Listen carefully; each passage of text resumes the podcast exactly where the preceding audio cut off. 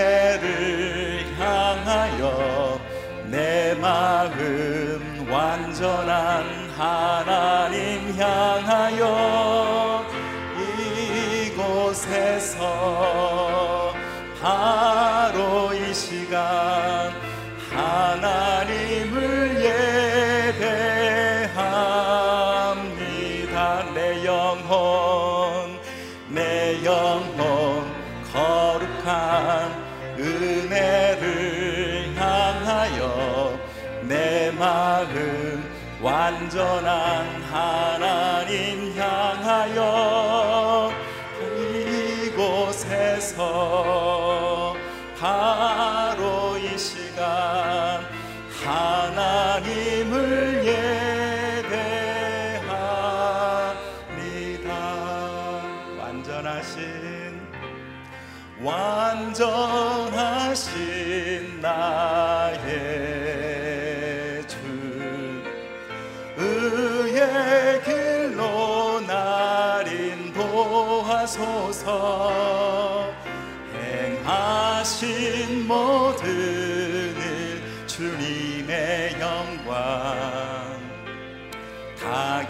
경배합니다.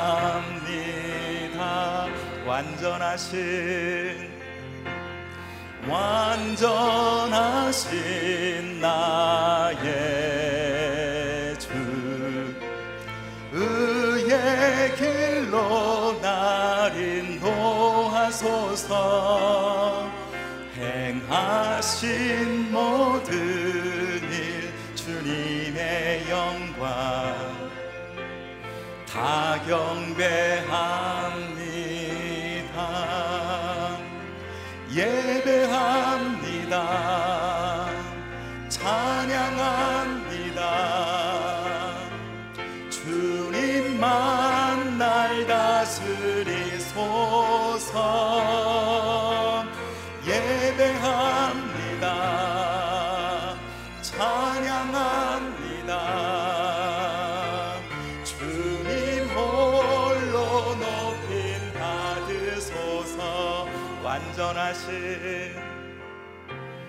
완전하신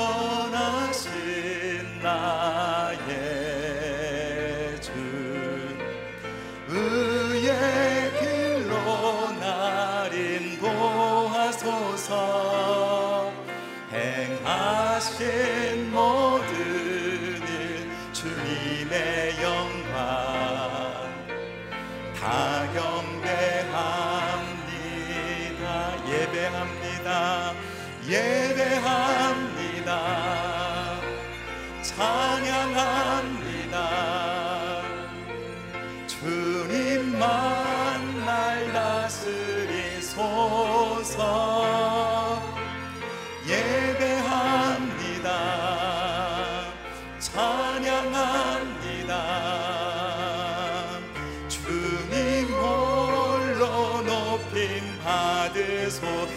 예배합니다.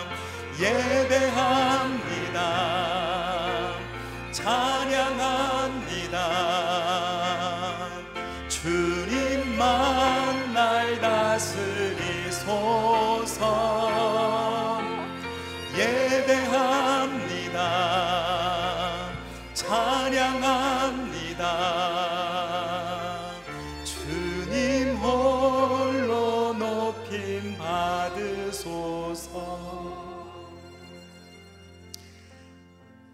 하루 첫 시간 이 새벽을 하나님 말씀으로 열게 하시는 하나님 끝없는 사랑으로 은혜 베푸시기를 쉬지 않으시는 완전하신 나의 하나님을 찬양합니다.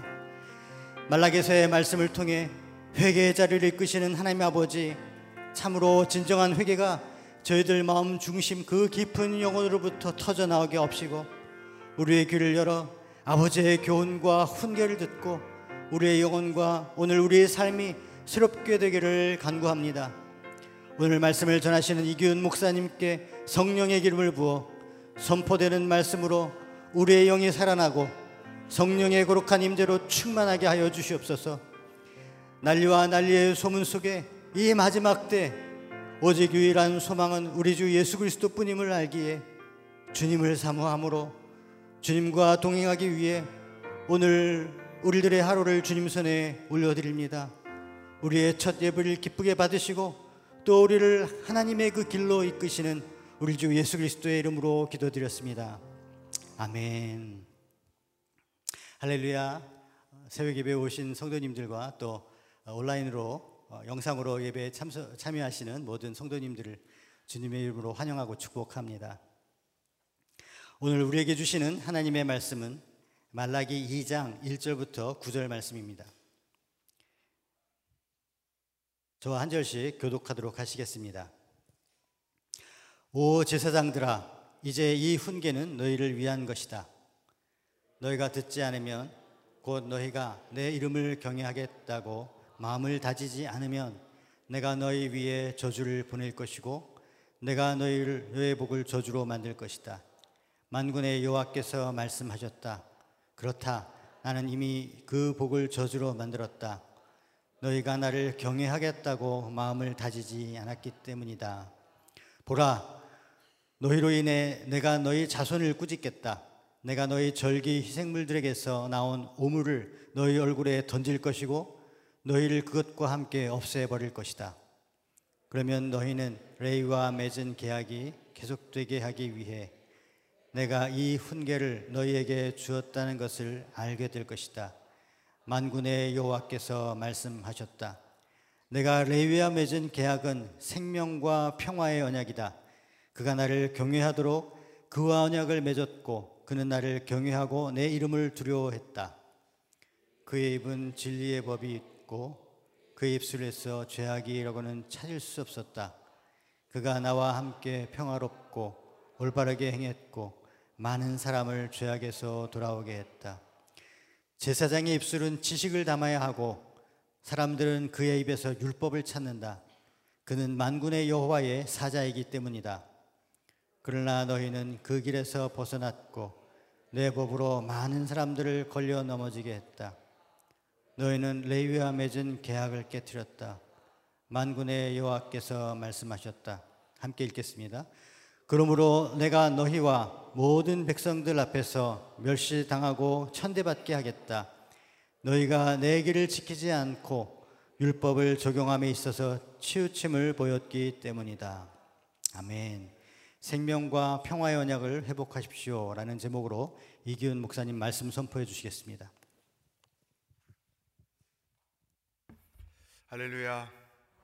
우리를 기도자로 불러주신 하나님을 찬양합니다. 믿음으로 선포하겠습니다. 능력받는 새벽 기도, 응답받는 새벽 기도, 성령을 체험하는 새벽 기도, 하나님의 음성을 듣는 새벽 기도, 선포한 대로 될지어다. 아멘. 제가 16년째 이렇게 선포하고 있는데요. 하나님의 놀라운 일을 교회 안에서도 또 저 개인의 삶에서도 행하고 계심을 경험하고 있습니다. 믿음의 역사가 여러분의 일상생활 가운데 늘 나타날 수 있기를 에, 축복합니다. 이번 주는 구약 성경의 마지막 책인 말라기서를 묵상합니다. 이 말라기서는 이스라엘 백성들이 에, 바벨론 포로 70년 생활 이후 다시 귀환을 해서 한 150년, 200여 년 정도 정착하고 이제 새롭게 살 사는 시간들이 지났어요. 에, 그리고 나서 어, 신구약 성경의 중간에 역사가 끊어집니다. 말라기 이후 400년 뒤에 세례 요한이 등장함으로 하나님의 예언이 다시 시작되는 것이죠. 구약 성경의 마지막 책이라는 데서 의미가 있습니다. 언젠가도 제가 말씀을 드렸는데 예언서는 그 기록된 이유가 다 있습니다. 특별히 하나님의 백성들이 불신앙, 불순종 가운데 살고 있었을 때마다 그들의 죄가 무엇인지를 지적하시고 그 죄를 회개하지 않으면 어떤 심판이 임할 것이고 회개하면 어떤 회복이 임할 것인가 크게 이러한 세 가지 프레임을 가지고 예언서는 어, 기록이 되어 있습니다. 포로 생활 이후에 성전 성벽을 다 재건하고 안정되게 그들이 새로운 생활을 시작했는데 하나님의 은혜로 우리가 다시 회복되었다는 그 놀라운 사실도 그 회복의 영적 의미가 오래 가지 못했죠. 그래서 말라기를 통해서 하나님이 그들의 문제가 무엇인지를 기록을 하셨던 것입니다. 특별히 4절 말씀, 5절 말씀을 함께 읽어보겠습니다. 어떤 말씀을 먼저 하셨는지 보겠습니다. 시작. 그러면 너희는 레위와 맺은 계약이 계속되게 하기 위해 내가 이 훈계를 너희에게 주었다는 것을 알게 될 것이다. 만군의 여호와께서 말씀하셨다. 내가 레위와 맺은 계약은 생명과 평화의 언약이다. 그가 나를 경외하도록 그와 언약을 맺었고 그는 나를 경외하고 내 이름을 두려워했다. 아멘. 이 2장, 2장 말씀에는 어, 레위인 하나님께서 특별히 선택하여 당신의 종으로 삼으신 레위인들에 대한 말씀과 백성들에 대한 말씀으로 나뉘어져 있습니다. 이 앞부분은 성전에서 평생 일하며 살도록 부름받은 제사장 아, 레위족들에게 하시는 말씀이죠. 그런데 사절에 보면 레위와 맺은 계약 줄을 쳐 보세요. 또 5절에 가면 레위와 맺은 계약 반복해서 이 말씀이 나오는 거죠. 그 계약이 뭐냐? 생명과 평화의 언약이다. 심판이 빠진 특별한 언약을 하나님께서 레위인들과 맺으셨던 것입니다. 이것은 아, 민수기 25장에 가면 이스라엘 백성들이 출애굽 여정에서 모압을 통과할 때 이스라엘 남자들이 모압 여인들과 간음을 저지르고 또 그 여인들이 믿고 있는 우상 바알세부를 찾아가서 어, 그들처럼 그들과 함께 우상 숭배를 하는 엄청난 죄를 범했습니다. 그때에 하나님의 진노가 그들에게 임했던 것이죠. 아론의 손자인 비누하스를 통해서 그 악한 일에 가담했던 자들을 징계합니다. 2만 4천 명의 남성들이 죽임을 당하는 엄청난 사건이 벌어졌어요. 그때 이후로 하나님께서 특별히 레위 족속들에 대하여 이와 같은 약속을 한 거예요. 너희들에게 심판은 없다. 생명과 평안이 있을 것이다. 왜냐하면 온 세상의 민족 가운데 택함 받은 이스라엘 민족 그 중에서도 열두 지파 가운데 레위 지파 평생 성전에서 하나님을 섬기며 일하는 자들로 부름을 받은 거죠. 그래서 그들과 이와 같은 일종의 계약, 언약을 맺었다는 것을 다시 한번 그 기억을 되찾게 해주신 거죠. 그러면서 이 제사장으로서 레위인들은 어떻게 살아야 하는가에 대한 말씀을 이렇게 주셨던 것입니다. 5절을 다시 한번 보시면 나를 경외하도록 언약을 맺었고 경외하도록 줄을 쳐 보세요. 경외하고 내 이름을 두려워했다. 택함 받은 제사장으로서 레위 사람들이 해야 할 가장 첫 번째 일은 하나님을 경외하는 것이다. 그러나 이것은 제사장 레위인들에게만 주시는 말씀이 아니고 왕 같은 제사장으로서 부름받은 우리들에게 주시는 말씀이죠. 우리들이 왕 같은 제사장으로서 가장 먼저 해야 될 것은 하나님을 경외하는 것이다. 하나님과 우리와의 관계에서 가장 먼저 가져야 할 기본적인 태도, 그것은 하나님을 경외하는 거죠. 어떻게 하는 게 하나님을 경외하는 걸까요? 하나님의 하나님 되심을 존중히 여기는 거예요. 일상생활 속에서 하나님의 주권이 인정되는 것. 굉장히 중요한 태도죠. 또한 하나님을 두려워하는 것입니다. 이게 가장 크리스천들이 가져야 될 기본적인 태도이죠. 두 번째는 6절, 7절 말씀에 기록되어 있습니다. 6절, 7절을 읽어봅시다. 시작. 그의 입에는 진리의 법이 있고 그의 입술에서 죄악이라고는 찾을 수 없었다. 그가 나와 함께 평화롭고 올바르게 행했고 많은 사람을 죄악에서 돌아오게 했다. 제사장의 입술은 지식을 담아야 하고 사람들은 그의 입에서 율법을 찾는다. 그는 만군의 여호와의 사자이기 때문이다. 두 번째는 말씀을 올바로 가르쳐야 한다. 그 입에는 진리의 법이 있고 줄을 치세요. 진리의 법. 그의 입에서 율법을 찾는다. 7절에도 입술에는 지식을 담았다. 말씀을 올바로 가르쳐야 한다. 세 번째는 그의 입술에서 죄악이라고는 찾을 수 없다. 이 말은 뭐냐면 모든 재판을 공정하게 했다. 제사장이 재판도 했어요. 예배만 집례한 것이 아니라 재판도 했어요. 그래서 그 재판을 공정하게 했다. 입에서 율법을 찾았다. 그 말은 역시 모든 판단을 공정하게 의롭게 했다. 네 번째는 많은 사람을 죄악에서 돌아오게 했다.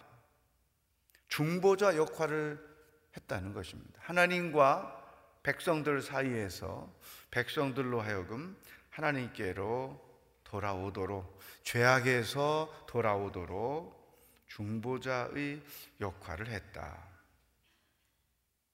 자, 이것이 이제 레위인들이 하나님께 특별히 부름받은 자들로서 마땅히 해야 할 그러한 태도입니다. 근데 이것은 아,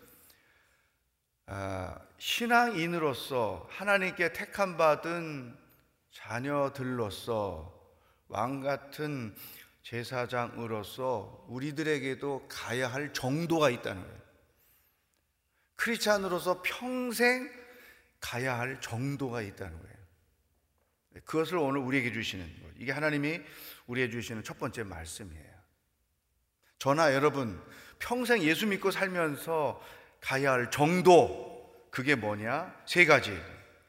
첫 번째는 하나님을 경외하며 살아라. 하나님을 존중히 여기는 가장 중요한 태도 두 가지. 하나는 예배하는 거예요. 개인의 삶에서도 예배당에서도 하나님을 예배하는 것은 하나님의 하나, 하나님 되심을 높여드리는 그분을 존중히 여기는 중요한 태도예요. 우리가 이 코로나 시대를 맞이하면서 가장 위험한 것은 예배가 타락하는 거죠. 예배가 예배답지 못하게 되는 것. 집에서 텔레비전 틀거나 누워서 핸드폰으로 보거나 이게 얼마나 편합니까? 그게 오래 가죠. 그러면 이 이스라엘 사람처럼 돼 가는 거죠. 예배가 살아 있어야 하고 예배가 하나님 앞에 올바로 드려져야 되고 하나님 만날 때 아니 높은 사람 만날 때 누워서 만납니까? 높은 사람 만날 때 팔짱 끼고 만납니까? 예의를 갖추잖아요. 예배가 바로 어느 곳에 있든지 예배자의 태도가 있는 거죠. 이게 무너지면 하나님을 경외하는 신앙이 무너지게 돼 있는 거예요. 이 하나님을 경외함 이것이 우리가 가야 할 정도다. 예배 그리고 그 말씀에 순종하는 거예요. 내 생각대로 하지 않고 세파에 흔들리지 않고 무엇을 하든 하나님의 말씀에 근거해서 하는 것. 말씀을 존중히 여긴다는 것은 곧 하나님을 존중히 여기는 거죠. 여러분, 이게 하나님을 경외하는 것이고 우리가 평생 가져야 될 태도다. 두 번째, 크리스천들이 가야 할 정도는 말씀과 삶이 항상 일치하는 거예요. 말씀대로 순종하니까 자기 신앙과 삶이 일치하는 거죠. 이중적인 태도를 취하지 않는 거예요. 어느 곳에서나 함께 있을 때나 혼자 있을 때나 신앙인으로서의 자리를 지키는 거예요. 입술로 고백한 믿음대로 사는 것. 이게 우리가 가야 할 정도예요. 이렇게 살아야 세상이 변해요. 이렇게 살아야 선한 영향이 우리들을 통해서 세상에 흘러가는 거죠.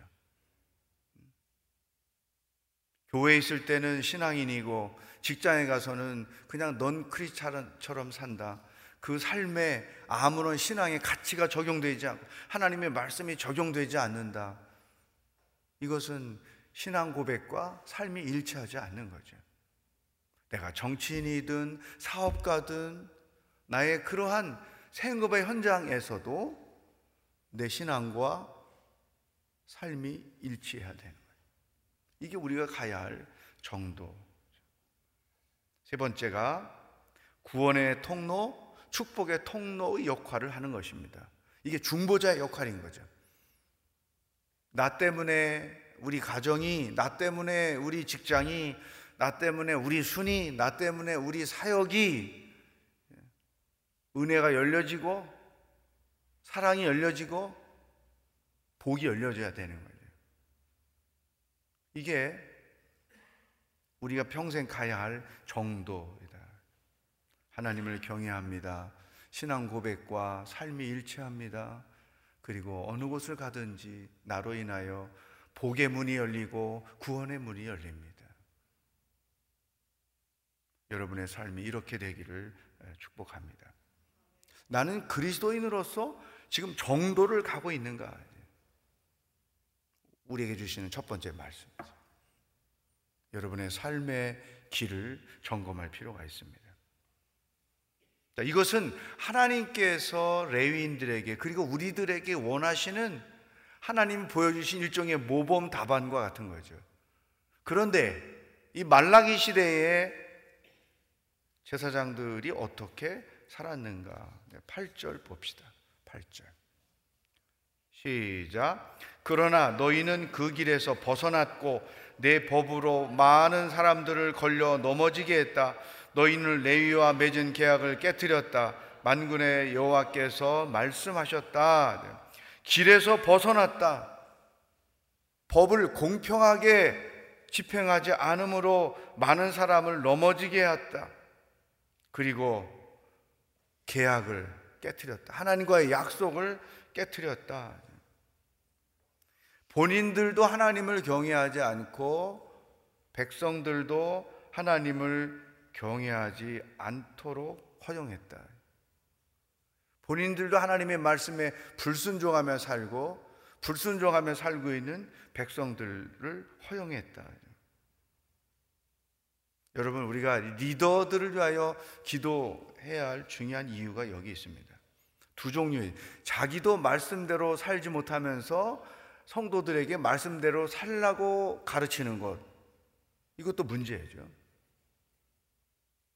또 자기가 말씀대로 살지 않으면서 말씀대로 살지 않고 있는 성도들을 그냥 허용하는 것. 이것도 문제인 거예요. 자기도 말씀대로 살려고 애를 쓰고 노력하고 성도들에게 말씀대로 살도록 가르치는 것. 이게 가장 건강한 영적 리더의 태도인 거죠. 근데 이 당시 제사장들이 그렇게 살지 못한 거예요.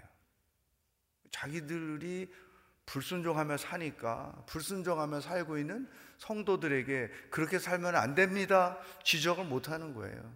그냥 내버려 두는 거죠. 자기도 망하고 성도들도 망하고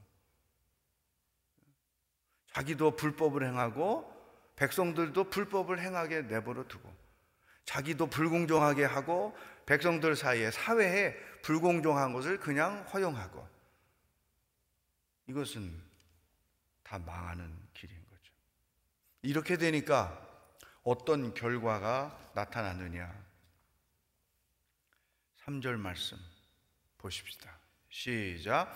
보라 너희로 인해 내가 너희 자손을 꾸짖겠다. 내가 너희 절기 희생물에게서 나온 오물을 너희 얼굴에 던질 것이고 너희를 그것과 함께 없애 버릴 것이다. 거기 절기 희생물에서 나온 오물 이하를 쭉 줄을 쳐 보세요.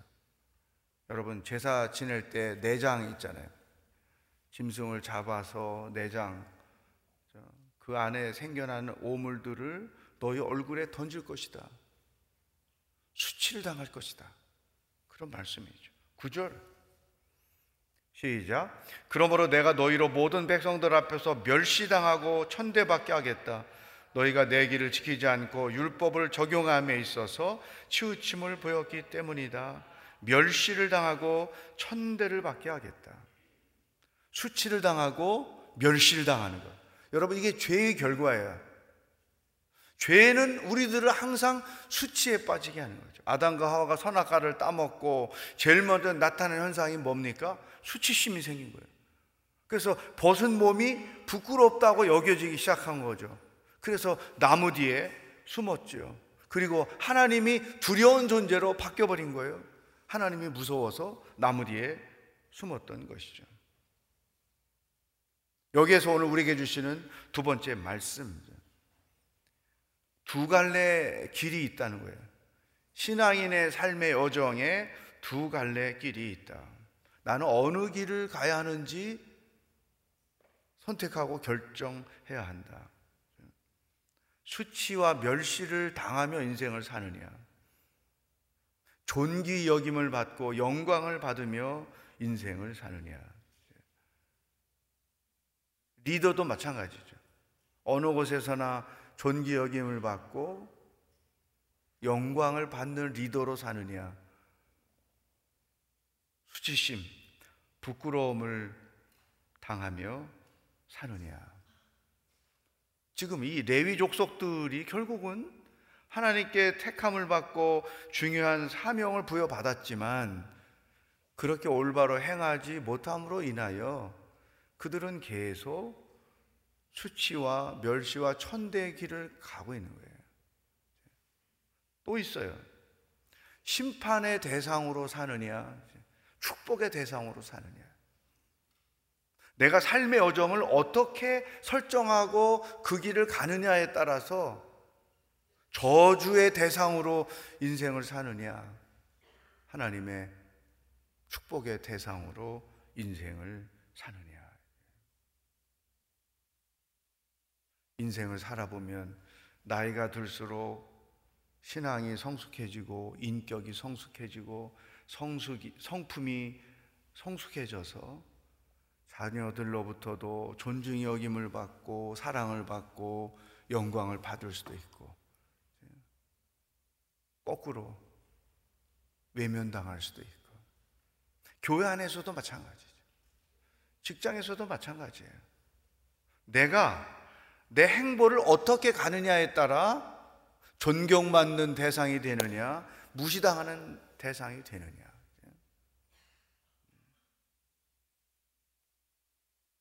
호주에서 목회할 때 제가 부임하기 전에 장로님이셨는데 어떤 연으로든지 장로의 직이 이렇게 에, 없어졌어요. 그래서 제가 가고 어, 몇년 지나니까 그분이 찾아와서 다시 복 권이 됐으면 좋겠다. 그래서 저는 전후 사정을 모르니까 그러냐고. 그래서 그 안건을 가지고 운영위원회에 열어놨더니 전부 다 반대하는 거죠. 절대 안 된다고. 그래서 무슨 일이 있었길래 그럽니까? 하고 얘기를 들어보니까 기가 막힌 어리석음이 있었던 거죠. 그래서 제가 그분을 만나서 죄송하게 됐다. 그런데 인생을 어떻게 사셨길래 또 교회 안에서 어떻게 처신을 하셨길래 모든 사람이 다 반대를 하냐. 안타까운 거죠.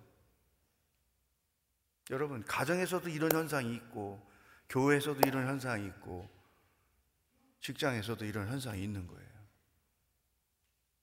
내가 믿음의 행보를 어떻게 가느냐에 따라서 부끄러움을 당하는 사람으로 인생을 살 거냐, 부끄러움의 대상이 되느냐, 존귀 여김을 받는 대상이 되느냐. 즉 레위인들은 그 역할을 잘못 감당했기 때문에 이렇게 저주받는 대상이 되고 멸시 천대를 받는 대상이 됐단 말이에요. 절대 우리가 인생을 그렇게 살아서는 안 된다. 내가 어떤 직분자든 부모든 직장에서 어떤 위치가 있든 항상 존중 여김을 받고 축복의 대상으로 인생을 살아야 한다. 나는 어떤 길을 지금 걷고 있는가? 오늘 우리에게 주시는 두 번째 말씀을 기억하시고 하루를 살아갈 수 있기를 축복합니다. 오늘 주신 말씀을 가지고 함께 기도하며 하나님 앞에 나가기 원합니다. 하나님, 나는 하나님이 설정해 주신 그 정도를 걸어가기를 원합니다. 평생 하나님을 경외하며 사는 자가 되게 하시고 신앙 고백과 삶이 일치하는 자가 되게 하시고 어느 곳에 있든지 구원의 통로요 축복의 통로로 살기를 원합니다.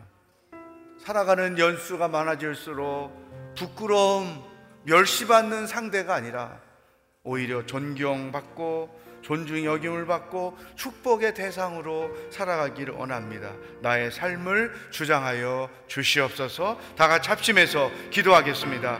하나님 아버지 감사합니다. 찬양합니다. 영광을 돌립니다. 오늘도 우리가 어떻게 살아야 하는지 말씀을 통해 가르쳐 주시니 감사합니다. 살아계신 하나님 아버지 정도가 무엇인지를 우리에게 가르쳐 주셨습니다. 평생 하나님을 경유하며 사는 자가 되기를 원합니다.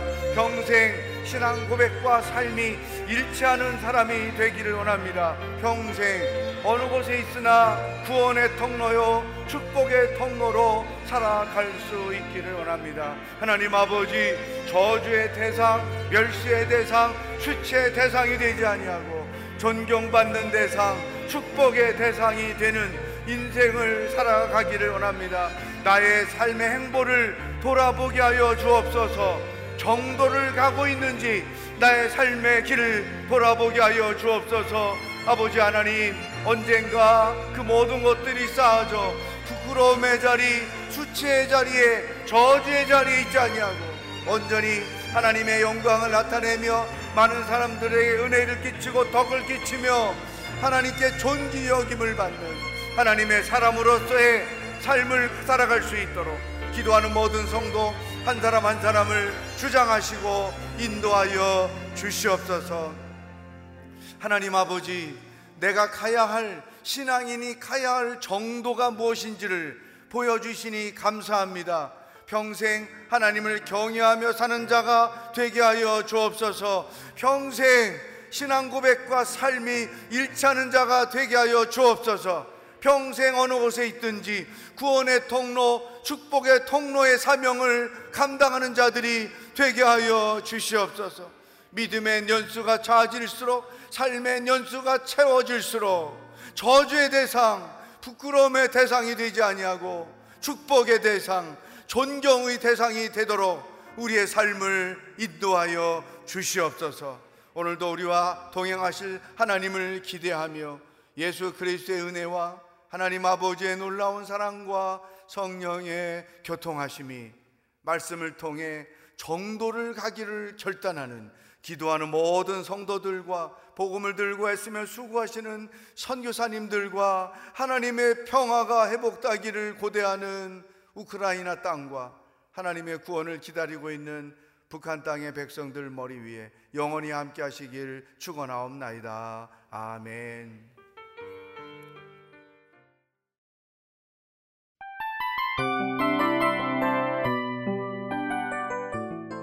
이 프로그램은 청취자 여러분의 소중한 후원으로 제작됩니다.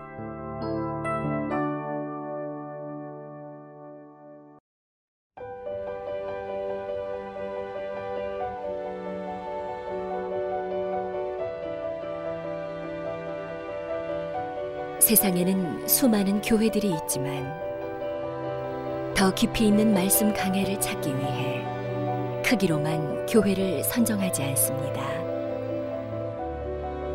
보다 좋은 영적 콘텐츠를 더 많이 나누기 위해 방송비를 받지 않습니다. 1년 365일 복음만 전하고 싶어서 우리는 광고를 하지 않습니다. 온누리의 복음을 땅끝까지 CGN TV와 함께 땅끝 성교사가 되주세요